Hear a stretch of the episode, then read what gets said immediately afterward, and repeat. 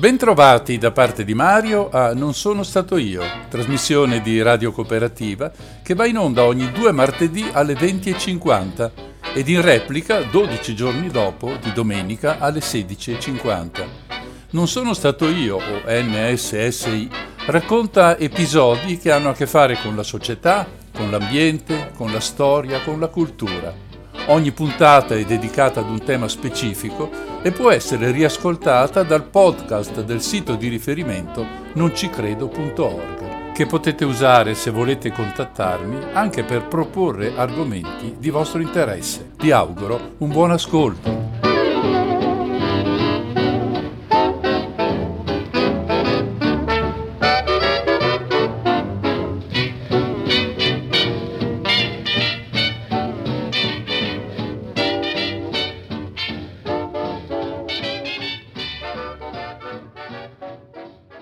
Cari amici, benvenuti a NSSI che chiude questa sera la serie sulle navi dei veleni. Nelle ultime quattro puntate abbiamo analizzato alcuni aspetti che riguardano il commercio di armi e rifiuti tossici provenienti o comunque passati per il nostro paese. Abbiamo cominciato dalle navi che trasportano rifiuti ed armi verso paesi stranieri, paesi che accoglievano volentieri rifiuti anche molto pericolosi, spesso radioattivi, in cambio di forniture di armi oppure di denaro. Lo smaltimento, se possiamo usare questo termine, avveniva spesso in maniera approssimativa, a volte semplicemente gettando le merci sulla riva dei fiumi o sulle spiagge.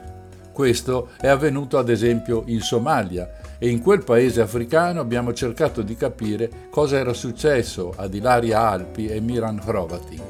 Probabilmente avevano capito molto collegando anche l'utilizzo delle navi della cooperazione con i loro carichi di vestiario, medicinali e cibo per trasportare invece armi e rifiuti tossici.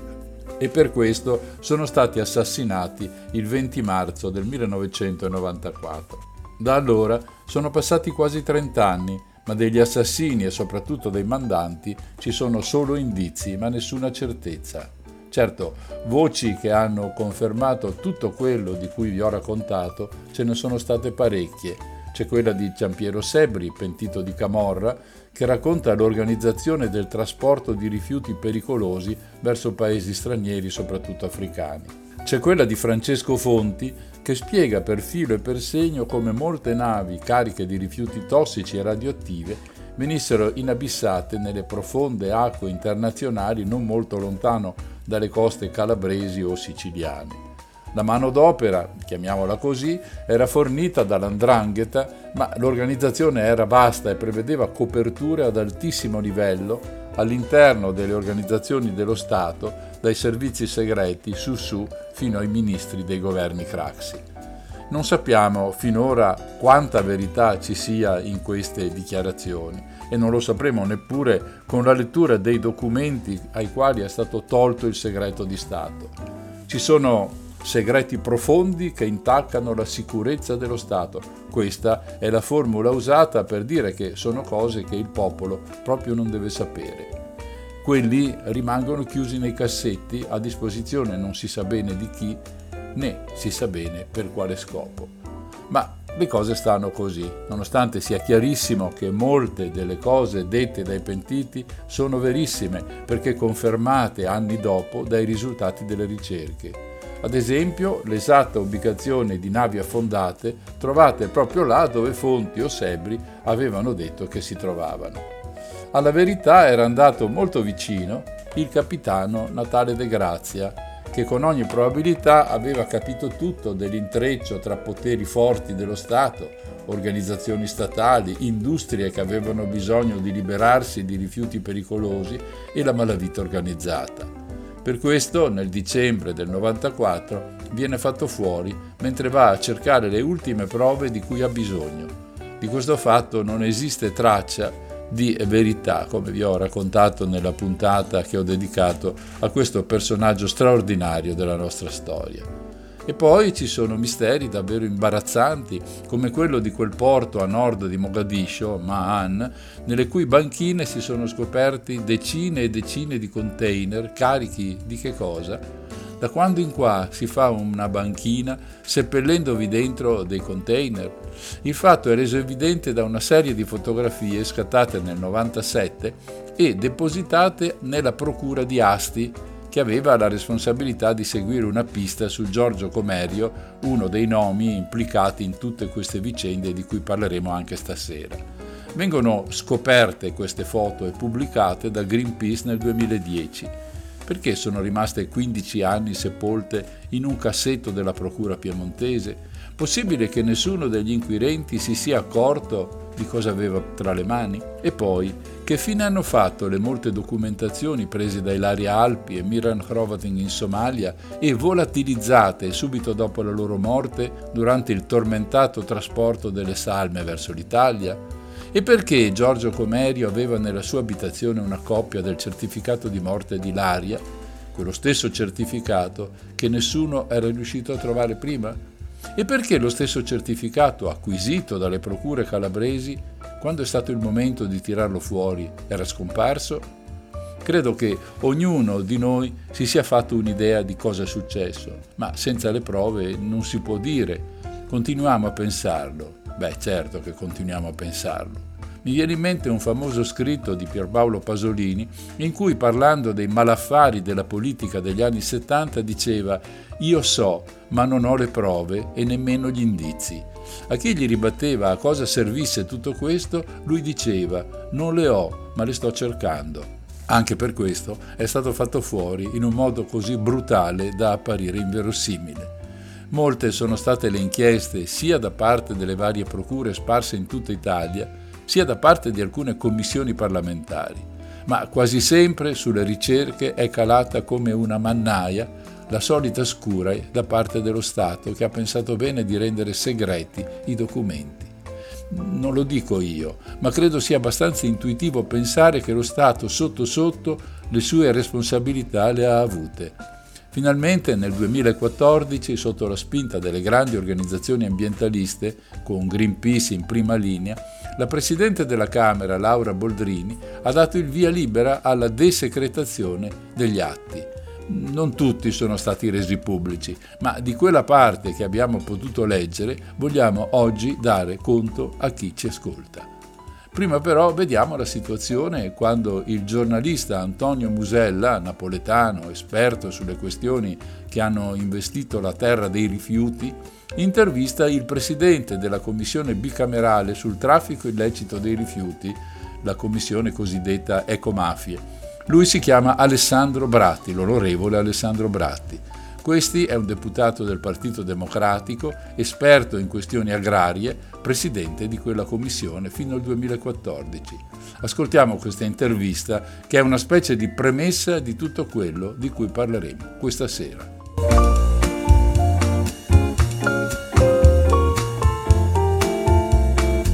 Presidente, la Commissione ha ripreso il lavoro sul fenomeno delle navi dei veleni. A che punto siete? Ci sono delle novità rilevanti? Uno, la desecretazione di alcuni documenti su cui stiamo ancora lavorando.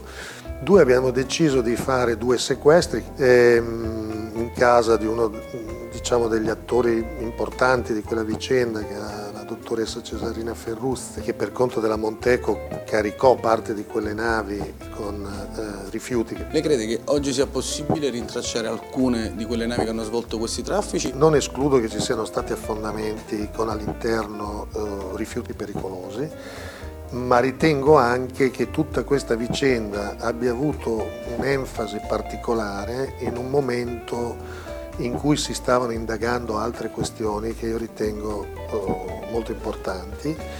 Quali? Che sono quelle legate alla uh, connessione tra il traffico d'armi e il traffico dei rifiuti, prevalentemente rifiuti di aziende di Stato è molto più suggestivo. No? Magari erano dei vettori di trasporto di armi e rifiuti, piuttosto certo, che essere no, affondate andavano a destinazione. Non è detto che siano state affondate, ecco questo voglio dire. Invece, insomma, eh, a un certo momento la Montedison formò una società ad hoc, che era appunto la società Monteco, eh, proprio per gestire i rifiuti pericolosi industriali, che fino ad allora se- erano sempre andati su rotte straniere. La Montedi sono un'azienda di Stato all'epoca? All'epoca era un'azienda di Stato. Il primo a parlare delle navi dei veleni fu Francesco Fonti, che è il pentito di Ndrangheta, morto nel 2012. Ci sono però altri due pentiti, Emilio Di Giovine e Stefano Carmelo Serpa, che hanno parlato anche di questo fenomeno. Li ritenete attendibili? Avete intenzione di risascoltarli in commissione? Eh, noi nella scorsa legislatura abbiamo dato abbastanza credito alle dichiarazioni di fonti eh, nella pratica non abbiamo mai avuto nessun tipo di riscontro oh, concreto. Eh, certo è che questo è vero, che alcune dichiarazioni che lui ha fatto sono state dette da altri personaggi che magari con fonti non avevano avuto rapporti diretti, quindi questo fa pensare che eh, pezzi di verità siano state raccontate. Di Giovine e Serpa sono ancora vivi? Iovine, Serva, Iovine abbiamo, credo che abbiamo ascoltato anche lui, se non mi sbaglio, perché siamo però arrivati a un punto dove l'avvocato di queste persone ci eh, sembrava essere al calciomercato, quindi ci veniva eh, proposto un pentito ogni settimana e quindi abbiamo giudicato una, questa situazione non una situazione seria. Intanto bisognerebbe sapere esattamente dove sono finiti questi rifiuti, che ripeto, presumo siano stati in gran parte rifiuti industriali, anche rispetto al materiale contenuto in altre navi tipo la KRMB e ci sempre stato assicurato che gli smaltimenti sono avvenuti, ma in realtà ricordo che queste operazioni furono tutte secretate a suo tempo da parte anche delle protezioni civili dell'epoca. Si sono fatti milioni di ipotesi e, milioni di considerazioni sull'affondamento delle navi, ma non ci si è mai soffermati su, su, capire veramente quante tonnellate sono partite e quante e dove sono state smaltite. L'Italia non aveva, così come altri paesi, ma parliamo dell'Italia, impianti per smaltirli e quindi eh, eh dovevano per forza andare in altri paesi e qual era il contraccambio che veniva dato eh, no, concreto. Armi, o erano armi o erano soldi.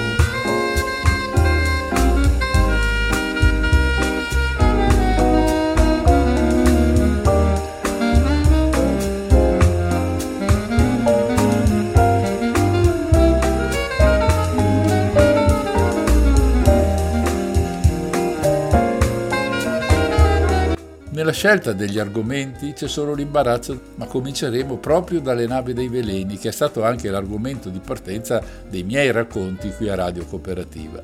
Ripercorreremo questioni già analizzate e viste, questa volta però non saranno solo chiacchiere o ipotesi non suffragate, ma si baseranno perlomeno sulle indagini condotte e sulle dichiarazioni, anche quelle secretate.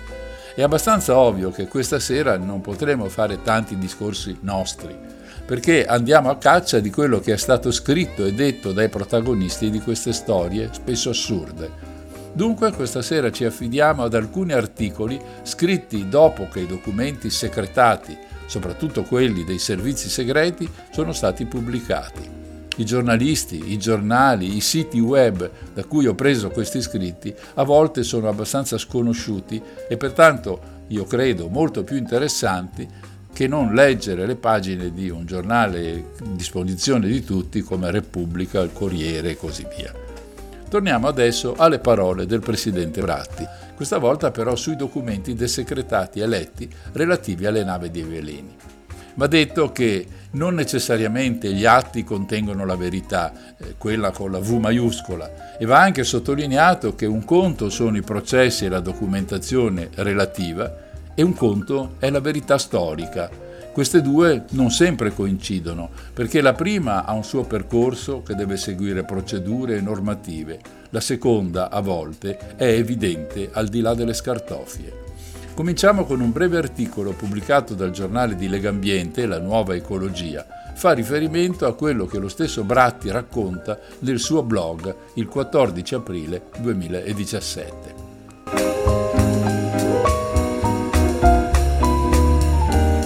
Aperte le virgolette. Se dovessi iniziare oggi la legislatura farei un approfondimento per capire dove in quegli anni sono stati smaltiti i rifiuti, in cambio di cosa, chiuse le virgolette. È l'idea che si è fatto Alessandro Bratti, presidente della commissione d'inchiesta sulle attività illecite connesse al ciclo dei rifiuti, dopo aver letto i documenti sulle navi dei veleni resi disponibili al pubblico. Anche perché uno di quei documenti, come dichiara Bratti in questa intervista, riguarda il duplice omicidio di Laria Alpi e Miran Hrovatin a Mogadiscio e, virgolette, può avvalorare la tesi che uno dei filoni su cui indagava la giornalista era il rapporto fra traffico di armi e di rifiuti. Ecco adesso l'intervista di cui parla appunto Lega Ambiente. Domanda. Ci è voluto tanto, ma alla fine la sua commissione ha ottenuto il declassamento dei documenti sui traffici di rifiuti. Che quadro emerge? Uno scenario fatto di traffici di armi e navi che le trasportavano, nella documentazione ci sono notizie già in qualche modo raccontate. Che ci fossero questi traffici è stato evidenziato in passato da varie indagini. Ci sono poi informazioni, sempre già conosciute, sull'affondamento di navi e sui punti in cui sono state affondate. Domanda. Quali sono gli elementi di novità? Io ho trovato di particolare interesse due documenti per gli elementi di novità che presentano. Un dossier su Giorgio Comerio, perché è del Sismi, quindi scritto da investigatori specializzati, che mette in connessione i traffici di armi, di rifiuti, personaggi come Comerio e Marocchino e addirittura l'affondamento della Moby Prince. Giorgio Comerio si conferma un personaggio pieno di luci e ombre. Da un lato sembra che Millanti, dall'altro ha fondato la società ODM, di cui abbiamo parlato varie volte nelle precedenti puntate, che aveva contatti con molti paesi emerge anche un documento che desta preoccupazione nei paesi interessati, in cui si parla dello smaltimento di circa 200.000 fusti provenienti dalla Corea del Nord. L'altro documento che ritengo molto interessante è una nota del sismi del luglio 2003 all'allora ministro degli esteri Franco Frattini, in cui si segnala lo sbarco sulle coste somale di due navi piene di rifiuti la prova di un mercato che si è protratto nel tempo anche dopo gli accordi internazionali che lo vietano. Domanda. Ha dichiarato che l'aspetto che più l'ha colpita, acquisiti i documenti, è quello relativo ai traffici di armi e di rifiuti. Che idea se ne è fatto? Forse insistere così tanto sull'affondamento delle navi può aver nascosto o deviato l'attenzione rispetto allo scambio di rifiuti e armi che mi sembra più interessante da approfondire. Sono sensazioni, non ho mai negato che ci siano stati affondamenti con rifiuti tossici, ma secondo me il tema vero di quegli anni sono i traffici che riguardavano paesi che davano armi in cambio di siti in cui smaltire rifiuti. Se dovessi iniziare oggi la legislatura farei un approfondimento per capire dove sono stati smaltiti quei rifiuti, in cambio di cosa, cosa è successo in quei paesi. Perché se prendevano i rifiuti chiedevano qualcosa in cambio, o soldi o armi. Domanda. Ci sono elementi per andare avanti in sede giudiziaria? Non è facile per cose di quasi 30 anni fa. Tanti reati sono andati in prescrizione. A quell'epoca anche gli accordi internazionali erano diversi e di fatto il trasporto di rifiuti da un paese all'altro era consentito. Non è facile ottenere la verità giudiziaria, ma non c'è dubbio che i fatti storici raccontati fino ad oggi abbiano un fondamento di verità. Domanda. Lei ha curato la relazione della Commissione sia sul caso De Grazia che sulle navi dei veleni. Le relazioni dei servizi sulle navi affondate precedono di pochissimo tempo la morte del capitano. Sono emersi elementi che possono sollecitare la riapertura delle indagini? L'elemento che poteva dare un nuovo impulso è stata la rivisitazione dell'autopsia nella scorsa legislatura. Abbiamo scritto alla Procura di Nocera Inferiore per chiedere se poteva riaprire le indagini. Mi rendo conto che riaprire un caso dopo vent'anni sia difficile. Per dimostrare che è stato un omicidio devi avere piste nuove eclatanti, come una ricostruzione con intercettazioni ambientali. L'unica novità è il licenziamento della persona che ha fatto le prime due autopsie su Natale De Grazia, Simona Del Vecchio, che è stata anche denunciata per false autopsie. Una serie di indizi portano a dire che il caso è stato archiviato troppo in fretta. Domanda. Anche qui avremo una verità storica ma non giudiziaria? Assolutamente, e peraltro non necessariamente coincidono. La verità giudiziaria ha un suo percorso e delle sue regole, quella storica no. Che ci siano cose che sono capitate è fuori discussione, che ci siano misteri intorno a quella morte, idem. Ci sono interrogativi e misteri mai risolti anche rispetto al fatto che, morto De Grazia, sia di fatto disintegrato il suo pool investigativo con motivazioni, a mio parere, poco giustificate. Domanda. Dopo gli ultimi sviluppi giudiziari, la Procura di Roma ha riaperto le indagini sulla morte di Laria Alpi e Miran Hrovatin con l'ipotesi di depistaggio. Letti i documenti desecretati, ci sono spunti per la Commissione e la magistratura? Uno dei primi documenti declassificati con il via libera del Copasir riguarda un'intercettazione a Giancarlo Marocchino che pare fosse una sorta di consulente della commissione Ilaria Alpi presieduta da Taormina. Il Comitato parlamentare per la sicurezza della Repubblica è un organo del Parlamento della Repubblica Italiana che esercita il controllo parlamentare sull'operato dei servizi segreti italiani. Abbiamo desecretato quelle intercettazioni perché contribuiscono a delineare la figura di Marocchino, che, al di là delle sue funzioni, si occupava anche di traffico di rifiuti. Il documento può avvalorare la tesi che uno dei filoni su cui indagava la giornalista era il rapporto tra traffico di armi e di rifiuti. Resta da capire dove andavano a finire i rifiuti, come li hanno smaltiti, ma la Somalia non è un paese dove puoi andare a fare approfondimenti. L'abbiamo chiesto, non ci hanno fatto andare.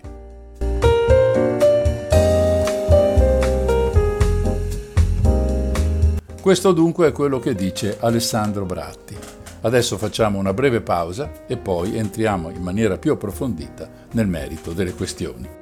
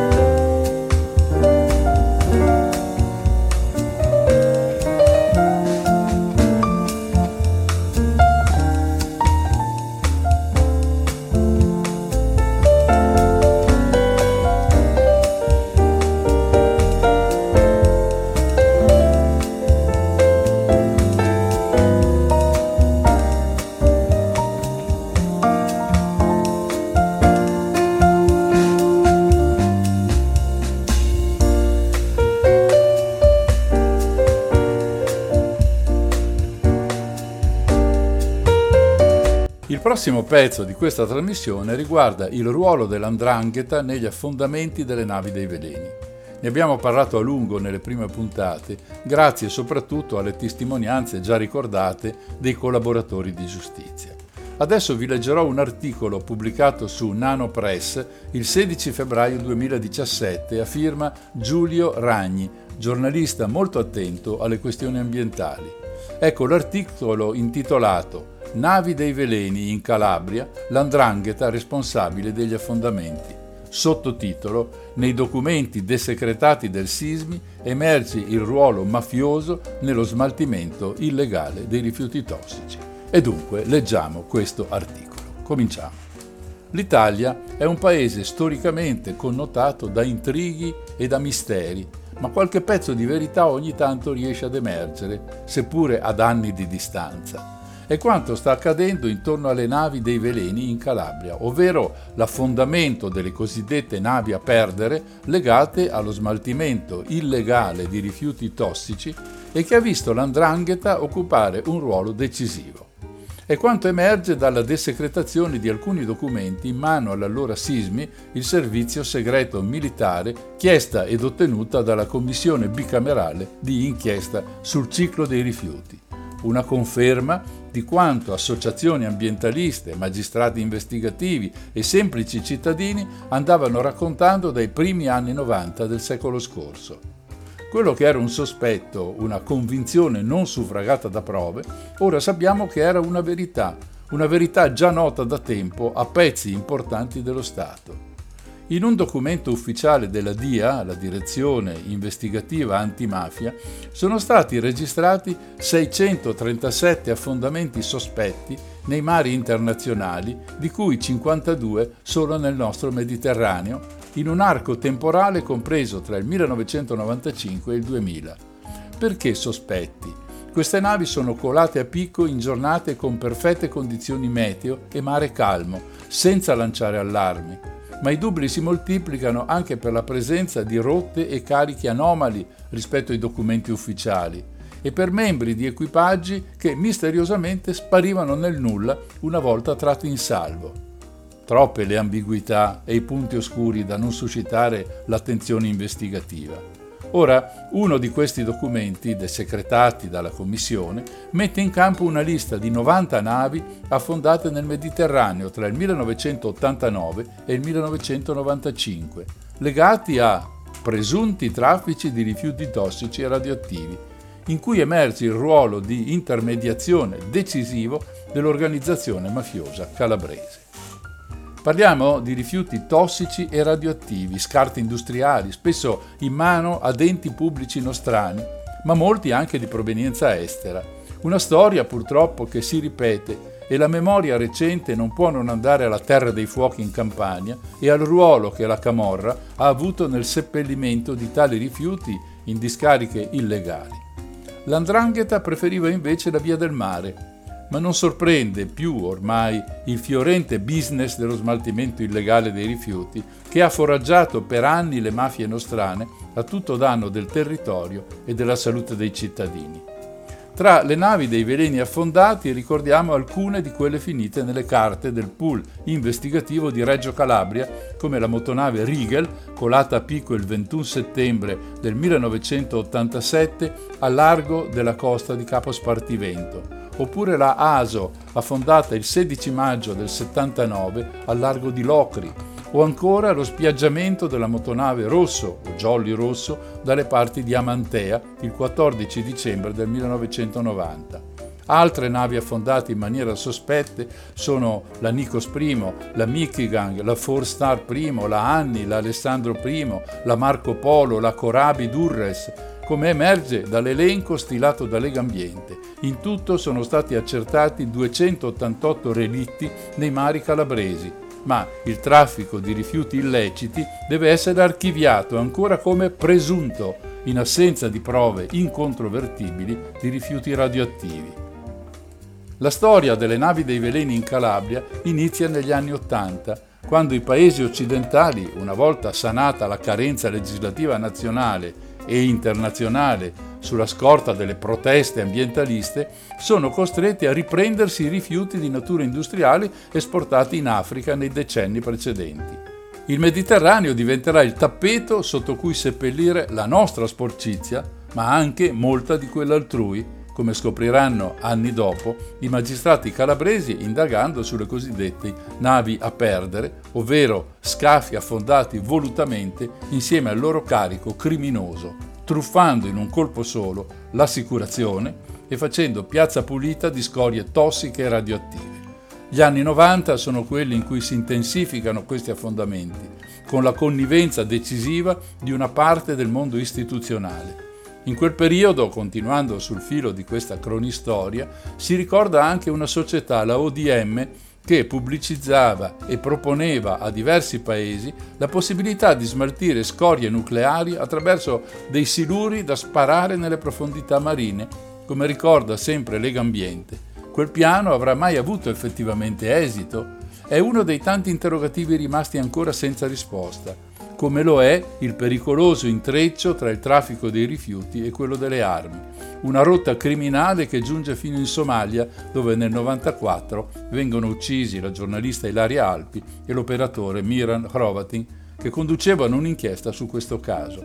Un omicidio tutt'oggi senza colpevoli certi, dopo una lunga vicenda processuale fatta di inchieste e commissioni parlamentari. Un'altra pagina nera, un altro mistero italiano. Il legame soffocante tra organizzazioni criminali, parte del mondo politico e del tessuto imprenditoriale del nostro paese ha prodotto alcune delle pagine più buie e drammatiche della storia d'Italia. L'esistenza delle navi dei veleni in Calabria è un fatto assodato, come lo è il coinvolgimento di un pezzo del mondo istituzionale e di servizi segreti deviati che, in base a quanto emerge dai documenti non più segreti, almeno fino a metà degli anni 90 si sono spesi per coprire i traffici illeciti invece di denunciarli, come ha ammesso anche lo stesso ex presidente della commissione d'inchiesta sui rifiuti Gaetano Pecorella. La strada per la verità giudiziaria è ancora lunga prima di poter risalire al nome e cognome dei colpevoli. C'è il cadavere, ma manca ancora l'arma del delitto, la prova certa e definitiva della presenza di rifiuti radioattivi. La vera questione è se ci sia la volontà di arrivare fino in fondo, oppure se la tentazione di occultare e insabbiare prenderà ancora una volta il sopravvento.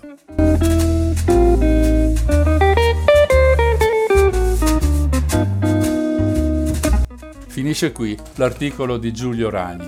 Facciamo ancora una pausa e poi ci occuperemo di Laria Alp.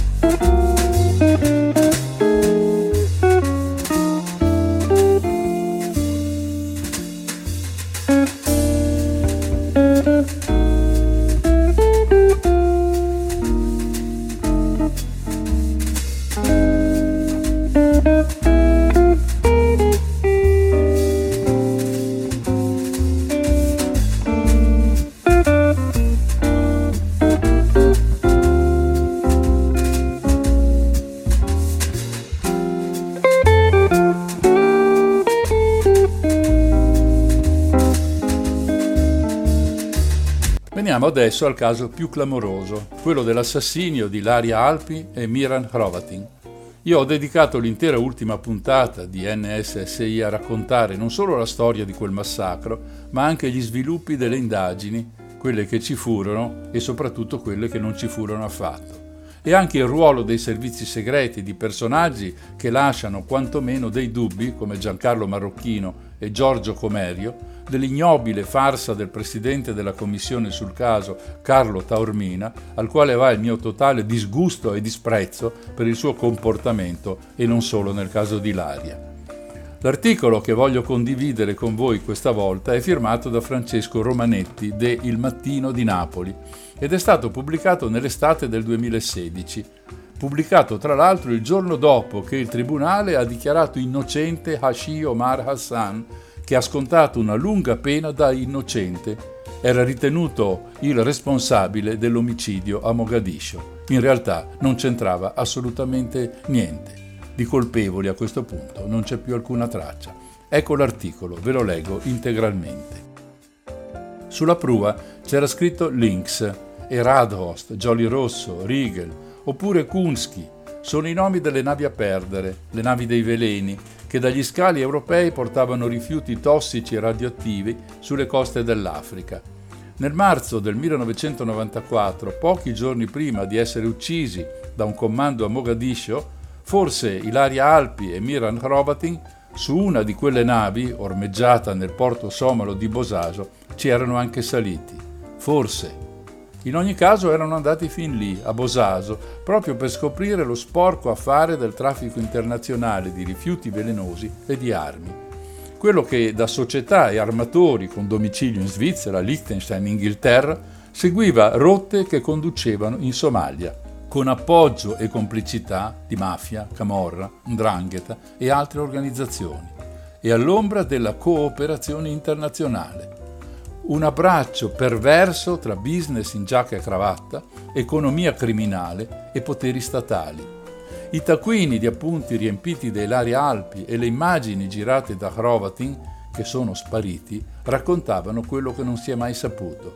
La sentenza di assoluzione di ieri dice che Hashi Omar Hassan con questa storia non c'entra niente. Chi lo ha sostenuto fino dal primo momento, compresi i genitori di Laria Alpi, ha ora la conferma che Hashi, rimasto ingiustamente in carcere per 16 anni, è stato solo un capro espiatorio. E allora c'è stato depistaggio. Allora l'inviata del TG3 e l'operatore della RAI vennero ammazzati perché avevano scoperto quello che doveva rimanere nascosto. Chi sono i mandanti? Fin dentro quali palazzi si sono annidate le complicità? Mariangela Gritta Greiner, che sul caso Alpi Hrovatin lavora da oltre vent'anni, ci ha scritto anche tre libri, da parlamentare del PDS ha fatto parte della commissione d'inchiesta sulla cooperazione tra Italia e paesi in via di sviluppo e non ha mai avuto dubbi. Quella di Laria e Miran fu un'esecuzione, come titolava già il primo dei suoi libri. Nel traffico dei rifiuti tossici, ricorda la Greiner, erano coinvolti anche pescherecci donati dalla cooperazione alla Somalia ai tempi di Siad Barre. Partivano per portare pesce in Italia, poi tornavano a Mogadiscio seguendo lunghe rotte che andavano dall'Irlanda all'Iran con tappe a Beirut e scaricavano armi e fusti velenosi. È probabile che una parte di scorie tossiche siano interrate lungo la strada tra Garoe e Bosaso ma naturalmente nessuno è mai andato a cercarle. Si sa invece che quando ci fu lo tsunami che toccò anche le coste del Corno d'Africa, sulle spiagge furono trascinati bidoni di rifiuti velenosi e radioattivi, quelli che erano stati scaricati in mare. Ilaria Alpi aveva dunque messo il naso in un colossale giro d'affari. L'ipotesi del depistaggio avanzata nel corso del tempo da più di un magistrato si rafforza con la sentenza di ieri che assolve Hashio Marax Hassan. Il suo accusatore Ali Rajeh Ahmed, detto Yelle, disse di averlo incastrato perché gli era stato chiesto. Da chi? Disse pure di essere stato pagato. Da chi?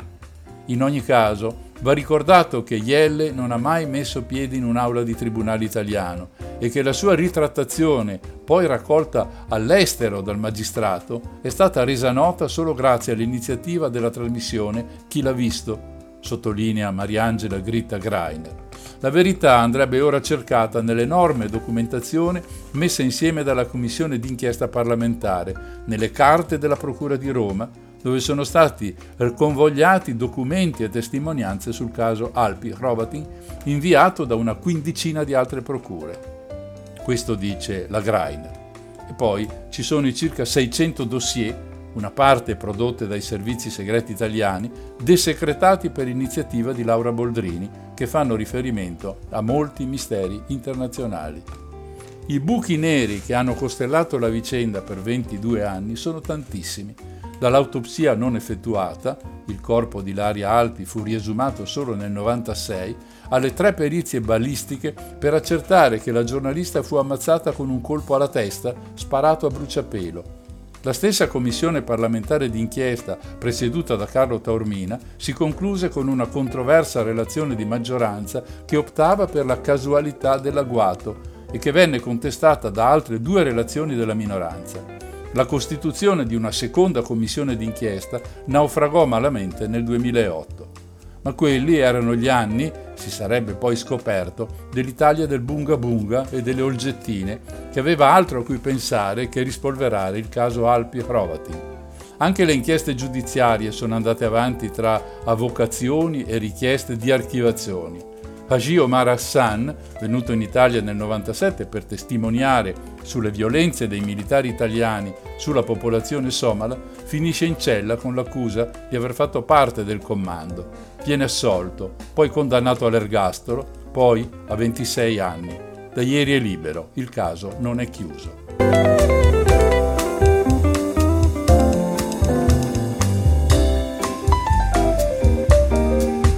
Termina qui l'articolo de Il Mattino che vi ho appena finito di leggere. Ora, su questo caso possiamo approfondire ancora un po'. Sono informazioni preziose anche se lasciano molto amaro in bocca, ma è sempre bene che chi vuole essere informato lo sia fino in fondo. Quindi scuserete se ci saranno ripetizioni di quanto già detto, ma io credo ne valga la pena. Ecco un altro lunghissimo articolo pubblicato nel marzo 2017 da Fogli di Notizie io vi avevo avvertito che non avremmo letto giornali famosi e diffusi ovunque, è firmato proprio da Mariangela Gritta Greiner, di cui si è parlato nel precedente pezzo. Ricordo, è scritto il 17 marzo 2017 e a quella data noi dobbiamo fare riferimento. Per chiarezza ricordo anche che, dopo l'assassinio, un solo testimone si presenta in aula, tale Ahmed Ali Rajeh, il quale accusa un suo compatriota, Ashio Maraksan, di essere l'esecutore del crimine. Costui, dopo il processo di primo grado, va all'estero, ma torna per il processo di secondo grado. E già questo è un fatto strano. Perché mai tornare in un paese in cui è praticamente certa una condanna molto pesante, probabilmente all'ergastolo? Comunque torna e viene condannato prima all'ergastolo e poi a 26 anni è il 1999. Solo molti anni dopo Rajé farà sapere di essersi inventato tutto e di aver scelto Hassan come capro espiatorio, uno qualunque, uno per caso. Il processo quindi deve essere riaperto, revisionato. La domanda che mi faccio è che tutti, ma proprio tutti, i presenti a Mogadiscio quel giorno, compreso l'autista di Laria e la sua guardia del corpo, avevano visto che dalla jeep che li aveva bloccati erano scesi sei uomini armati per uccidere i due giornalisti. Dove sono finiti gli altri cinque? Possibile che nessun dubbio sia emerso nei giudici di quel processo? O andava bene così, per mettere il cuore in pace ai genitori di Laria, alla famiglia di Miran, agli amici e colleghi della RAI e a tutti quelli che avevano vissuto quella barbarie come se fosse stata fatta ai propri parenti? È assai probabile, però io non lo so. Per questo preferisco riferire quanto scrive Grita Greiner commentando l'accaduto del marzo 2016, quando Hashi viene dichiarato innocente. Noi lo faremo dopo una breve pausa.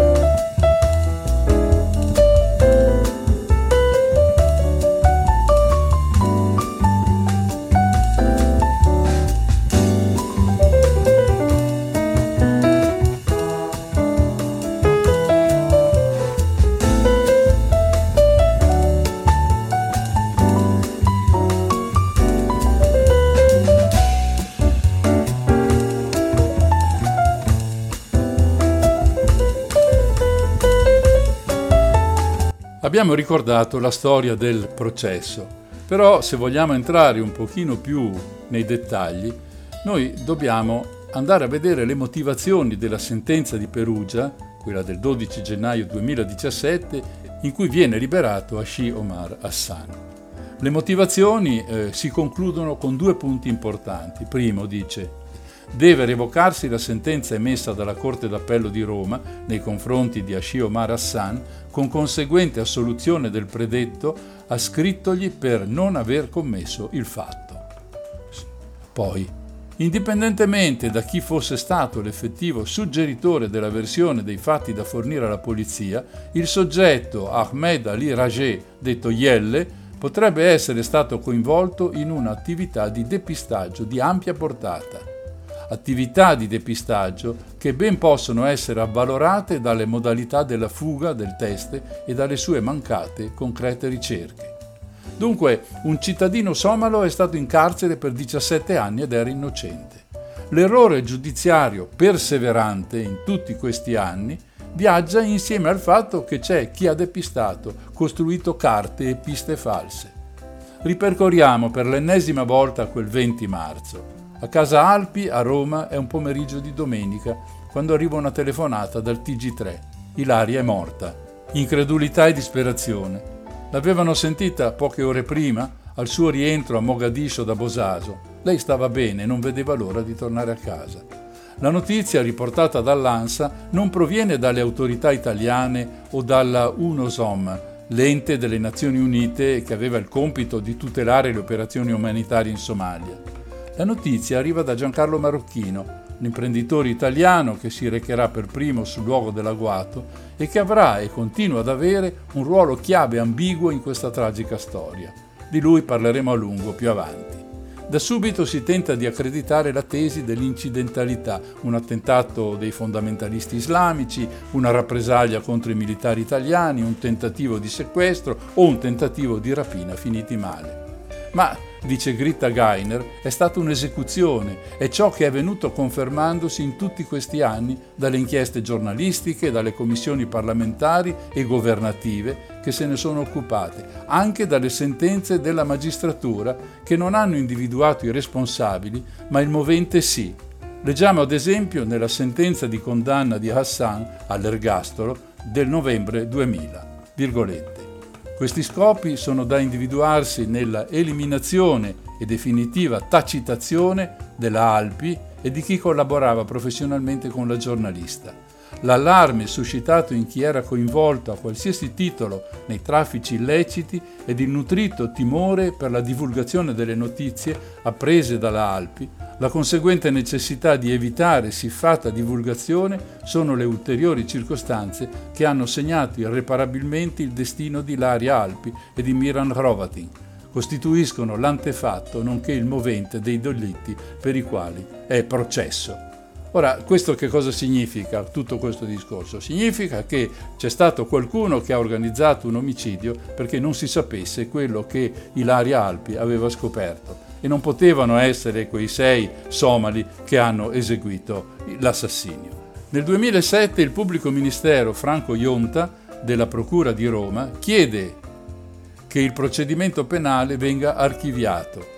Il giudice per le indagini preliminari Emanuele Cersosimo respinge questa richiesta con questa motivazione, virgolette.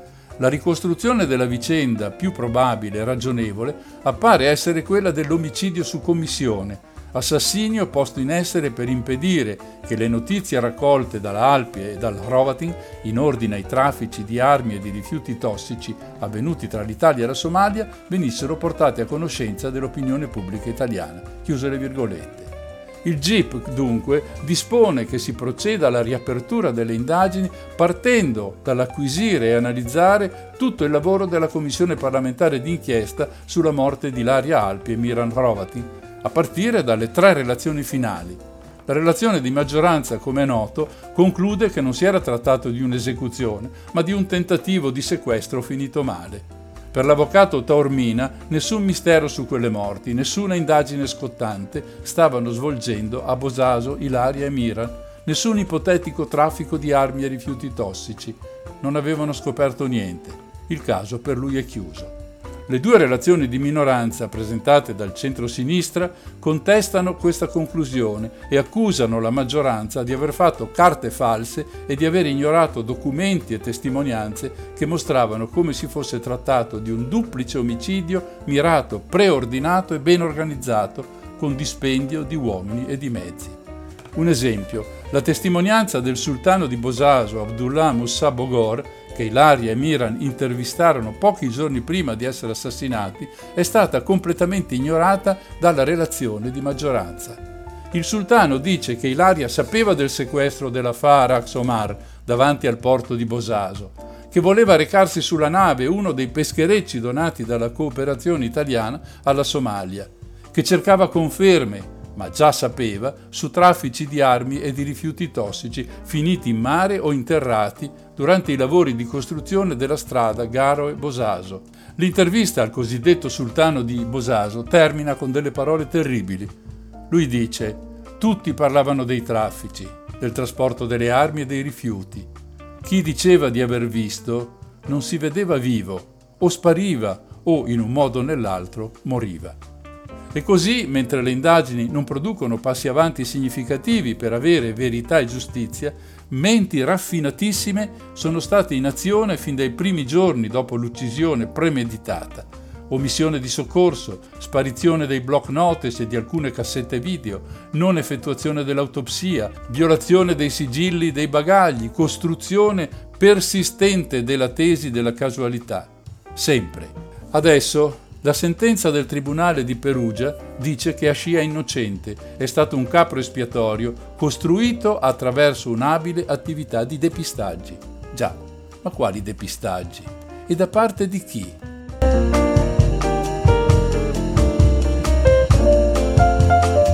Ecco che adesso noi dobbiamo proprio analizzare alcuni passaggi chiave. Lo faremo subito dopo una pausa.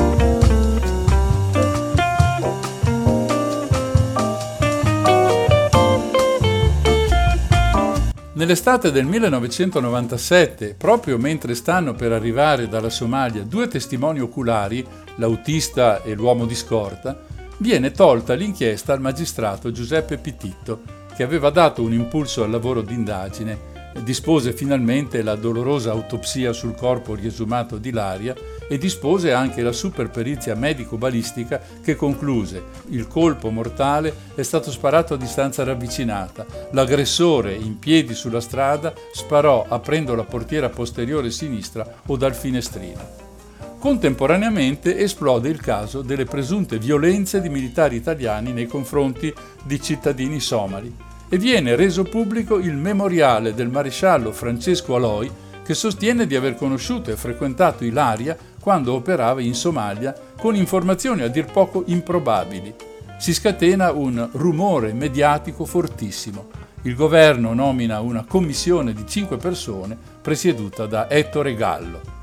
Sempre contemporaneamente spunta un nuovo testimone oculare, Ahmed Ali Rajeh, detto Yelle, che indica all'ambasciatore Giuseppe Cassini uno dei presunti assassini del comando di fuoco, Hashi Omar Hassan. La Procura di Roma opera con grande velocità. Il 6 di agosto Cassini viene ascoltato dal procuratore capo, dottor Salvatore Vecchione.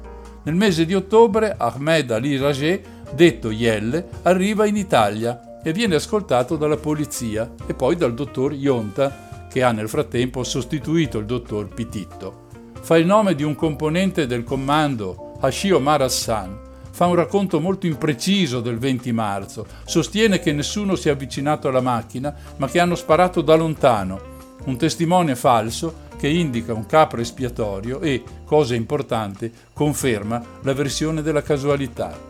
Yelle sparisce la vigilia di Natale, sempre del 97 pochi giorni prima dell'arrivo di 12 cittadini somali che la commissione Gallo aveva fatto venire in Italia per l'inchiesta sulle presunte violenze subite.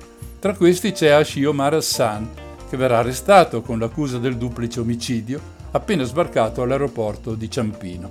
Il suo accusatore, Ahmed Ali Rajeh, è già irreperibile, una fuga clamorosa e improbabile per un testimone chiave sotto protezione che ogni giorno viene accompagnato dalla polizia presso l'azienda Scomparin dove lavora. Non lo si cerca più, nemmeno quando telefona dall'estero nel 2004 e anche nel 2010 per dire che è stato indotto ad accusare Ashi da un'autorità italiana e che la sua testimonianza è falsa le conversazioni sono registrate e fanno parte della documentazione a disposizione delle autorità investigative. Sparito il testimone, si è costruito un testimone di riserva, Ali Mohamed Abdi, l'autista di Ilaria, già arrivato anche lui tra i dodici somali. Dopo un lungo interrogatorio e una pausa di oltre due ore, finalmente dirà che sì, riconosce Ashi, gli è venuto in mente, faceva parte del comando ma non aveva sparato. Dunque il corso della giustizia è stato compromesso. Gli assassini e chi li copre hanno potuto contare sul fatto che le tracce si possono dissolvere, che alcuni reperti sono scomparsi o non sono più utilizzabili, che molti testimoni hanno mentito, non hanno detto tutto ciò che sapevano, altri sono morti in circostanze misteriose. La copiosa documentazione, comprendente testimonianze, audizioni, informative, materiali processuali di moltissime procure che direttamente o indirettamente hanno investigato su questo caso, raccolta dalla commissione d'inchiesta, era segreta. Grazie all'iniziativa congiunta della Presidenza della Camera e del Consiglio, iniziata nel 2014, oggi è a disposizione di tutti i cittadini anche attraverso il sito archivioalpirovatin.camera.it. Altri 61 documenti sono stati desecretati dalla Commissione Ecomafie. Riguardano le navi dei veleni che entrano nel nostro caso ancora in quel 1997, quando viene ascoltato in audizione, subito secretata, il collaboratore di giustizia Carmine Schiavone, rivela quando, come e perché il clan dei Casalesi abbia cominciato ad interessarsi di rifiuti tossici e quali collegamenti avesse con i diversi poteri e in quali settori del ciclo. Si viene a conoscenza del collegamento con l'inchiesta della Procura di Reggio Calabria, della morte per avvelenamento del capitano De Grazia, del certificato di morte trovato tra le carte di Giorgio Comerio. La storia di Ilaria, di sua madre Luciana, l'ho raccontata una morte voluta con ogni probabilità dalle autorità italiane per coprire le mille porcherie che andavano facendo in Somalia e non solo in Somalia. Dunque, con ogni probabilità, un altro assassinio di Stato. Forse è tempo che la Procura di Roma svolga il suo compito fino in fondo, assicurando alla giustizia esecutori, mandanti e depistatori.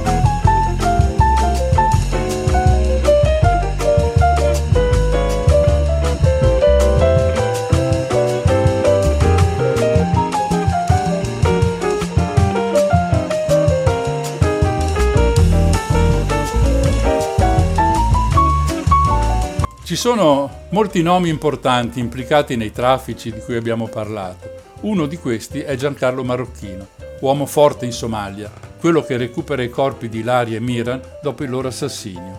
E tra i documenti desecretati il nome di Marocchino è ben presente. Cominciamo da quello pubblicato il 17 dicembre 2015, da cui emerge che egli si era adoperato molto per reperire una nave da utilizzare per il trasporto di merci tra cui anche rifiuti, dall'Italia alla Somalia.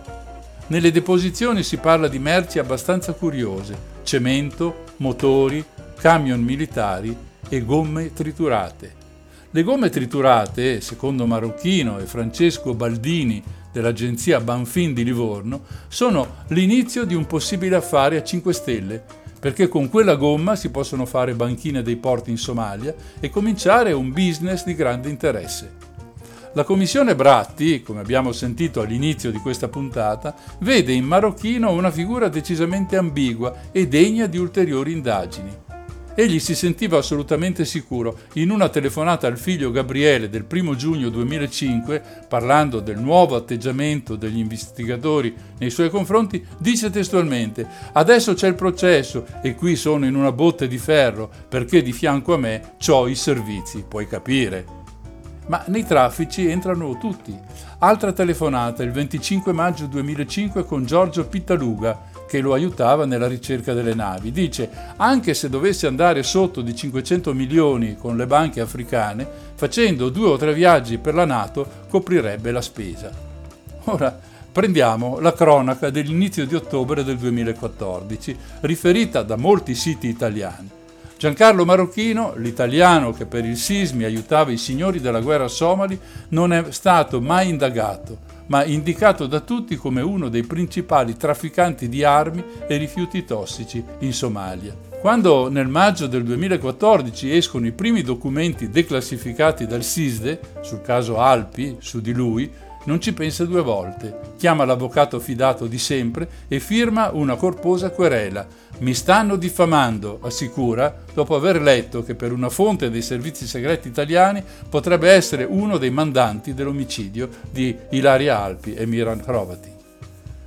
Oggi io ricordo che stiamo parlando del 2014, quindi nel 2014 il nome di Marocchino e del suo fedelissimo avvocato Stefano Menicacci un nostalgico fascista, già parlamentare del movimento sociale, torna di nuovo nella lista nera, questa volta del SISMI, il servizio segreto militare.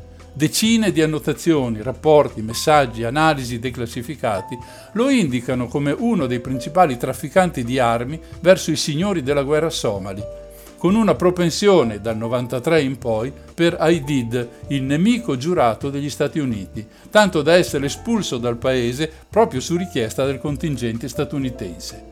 Un incidente momentaneo, risolto con una pacca sulle spalle da parte del governo italiano, che lo fa ritornare in Somalia pochi mesi dopo. Per il sismi Giancarlo Marocchino era in fondo utile, come spiega una delle note declassificate, imprenditore abile furbo, lo definiscono, in grado di lavorare per tutti, che ha il suo peso e la sua utilità relazionale, districandosi con abilità nella Somalia sconvolta dalla guerra civile. Di cosa si occupava? Oltre che di logistica, la sua occupazione ufficiale, Marocchino, secondo un messaggio del centro di Torino del Sismi del 2001, avrebbe ripreso a trafficare in armi e rifiuti tossici e radioattivi dopo aver costruito un nuovo porto ad El Maan, 100 km da Mogadiscio. Ricordo che è quello famoso delle fotografie di Greenpeace. Di certo dopo aver fornito, secondo l'esercito statunitense, armi ad Aidid negli anni 90 all'inizio degli anni 2000 ha ripreso le attività con la Somalia grazie a stretti contatti con il figlio del generale, nemico giurato dell'ONU. È sempre il Sismi a seguirlo nei suoi contatti nel 2003 con Hussein Mohamed Farah Aidid, ex marine tornato in Somalia dopo la morte del padre per cercare di ricompattare il clan. Nel giugno del 2003 Aidid Jr. arriva in Italia con un'agenda ambiziosa, portare a casa 150 progetti di cooperazione. Tutto lecito ovviamente. Il Sismi però si incuriosisce quando scopre i due mediatori dell'affare, l'imprenditore somalo Yusuf Hariri e l'avvocato romano Stefano Menicacci, due nomi strettamente legati a Marocchino che torneranno in qualche maniera anche nella lunga inchiesta sul caso Alpi. Il legale di Marocchino è poi un nome ben noto alla direzione antimafia di Palermo, che si era occupata dell'intensa attività politica tra il 91 e il 92 a favore delle leghe del Sud. Il fascicolo viene archiviato su richiesta della stessa procura, ma rimase agli atti il dubbio dei pubblici ministeri che, nelle motivazioni della richiesta di archiviazione, scrivevano a parere del pubblico ministero sono stati acquisiti sufficienti elementi in ordine alle seguenti circostanze. All'inizio degli anni 90 venne elaborato in ambienti esterni alle organizzazioni mafiose ma ad essi legati, un nuovo progetto politico attribuibile ad ambienti della massoneria e della destra eversiva, in particolare agli indagati Licio Gelli, Stefano Delle Chiaie e Stefano Menicacci. Nell'agosto del 2003, sempre secondo il Sismi, Marocchino avrebbe partecipato ad alcuni incontri con imprenditori romani, organizzati da un funzionario del Ministero degli Affari Esteri, cui gli stessi imprenditori si erano rivolti per essere supportati nelle proprie iniziative economiche in Somalia. Durante gli incontri Marocchino avrebbe assicurato di essere in Somalia il referente commerciale preferito dal Ministero degli Affari Esteri di avere a disposizione un esercito personale composto da mercenari di circa 2500 uomini, in grado di garantire la sicurezza delle attività imprenditoriali e di incidere sugli equilibri interni del paese. Queste sono parole citate tra virgolette. In quel periodo Marocchino stava trattando l'invio di alcuni autocarri a Mogadiscio con un'agenzia marittima di Livorno nel mirino del SISDE. Il SISDE era all'epoca il servizio segreto civile per aver violato l'embargo con l'Iraq. Pochi mesi dopo, la Commissione parlamentare sull'omicidio di Ilaria Alpi, pur conoscendo le carte del sismi, avrebbe chiesto a Giancarlo Marocchino di cooperare per la ricerca della verità. È come invitare un pedofilo a dirigere un asilo. Ora, se questa non è una presa per i fondelli, ditemi voi.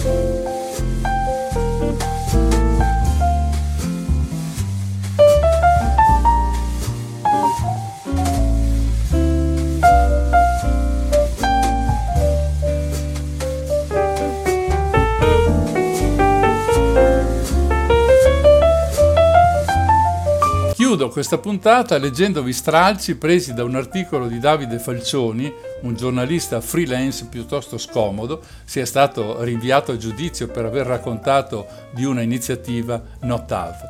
È evidente che mi limito a leggere le notizie contenute nell'articolo, lasciando al giornalista la responsabilità di quello che scrive. La commissione parlamentare d'inchiesta sul ciclo dei rifiuti, presieduta dall'onorevole Alessandro Bratti, ha declassificato oggi 61 documenti forniti dal Sismi sul tema delle navi dei veleni.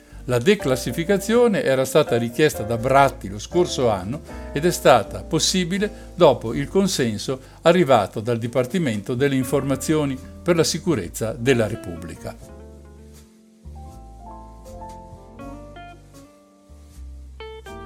Chi è Giorgio Comerio, trafficante di rifiuti pericolosi a Taiwan?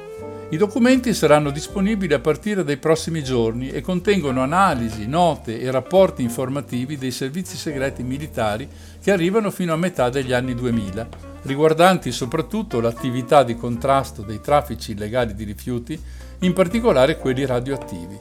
Uno dei documenti declassificati, fa sapere la Commissione, che lo definisce particolarmente significativo, è un rapporto dettagliato su Giorgio Comerio, imprenditore navale già ascoltato dalla Commissione il 25 maggio 2015, al centro di alcune inchieste della magistratura negli anni passati.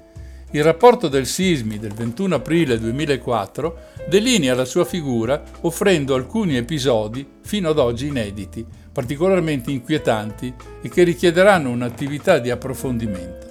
Per il Servizio Informazioni e Sicurezza Militare Comerio risulterebbe contiguo o organico ad una serie di traffici clandestini con particolare riferimento allo smaltimento di scorie nucleari e rifiuti tossici, riciclaggio di denaro, contrabbando di armi.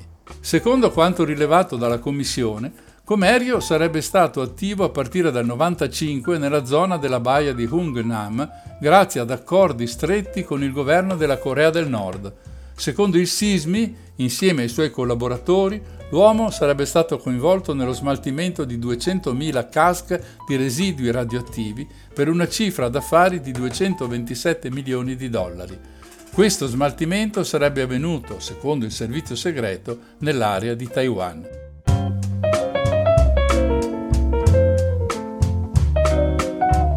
Tra le carte ottenute dalla Commissione parlamentare d'inchiesta ci sono poi quelle relative alle navi affondate nel Mediterraneo i cui relitti potrebbero contenere, secondo alcuni filoni d'indagine, rifiuti pericolosi o radioattivi. Un documento del Sismi datato 5 settembre 1995, indirizzato alla Presidenza del Consiglio dei Ministri e al Ministro della Difesa, riportava il risultato di un'analisi degli affondamenti di mercantili nel Mediterraneo dal 14 aprile 89 al 22 luglio 95. Sono ben 90 gli affondamenti riscontrati, con relative coordinate, carico, dati dell'armatore, percorso e motivi apparenti del naufragio che, dopo la declassificazione, verranno analizzati e confrontati con gli altri atti già acquisiti dalla Commissione.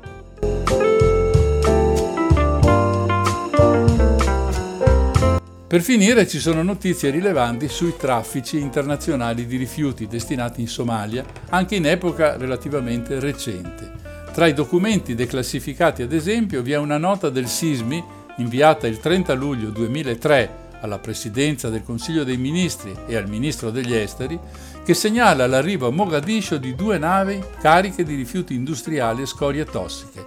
Si tratta della dimostrazione di un traffico criminale durato ben oltre gli anni 90. Su questi temi, l'intreccio tra i traffici di rifiuti e di armi, stavano lavorando la giornalista della RAI Ilaria Alpi e l'operatore Miran Hrovatin, Pensando al loro sacrificio e ai silenzi e depistaggi ormai accertati sulla loro morte, abbiamo fatto uno sforzo notevole come commissione per individuare centinaia di documenti, inviando gli interpelli al governo per la declassificazione.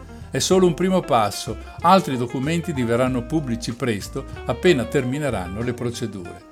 Giusto per la cronaca, in quella data primo ministro era Silvio Berlusconi, ministro degli esteri Franco Frattini, entrambi di Forza Italia.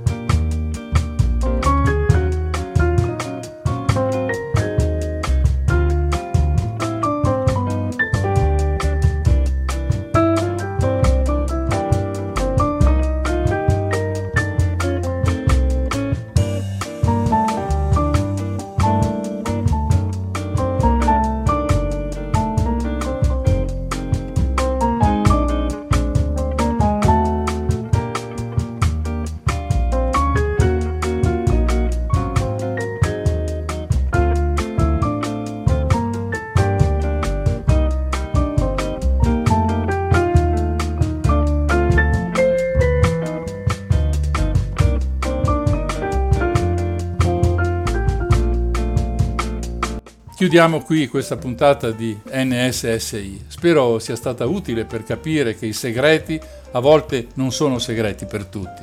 C'è sempre chi sa, ma non lo dice con la scusa di non turbare la quiete pubblica, come se la nostra vita non fosse agitata abbastanza.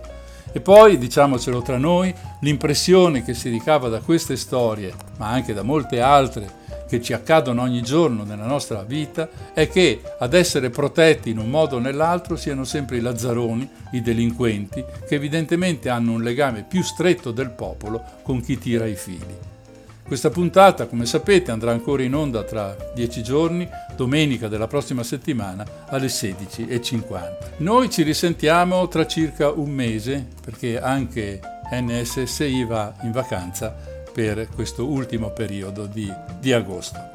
Vi ringrazio per essere stati in mia compagnia in queste ultime cinque puntate sulle navi dei, dei veleni, puntate decisamente intense e spesso abbastanza dolorose. È tutto, da Mario il solito affettuoso saluto. Sigla.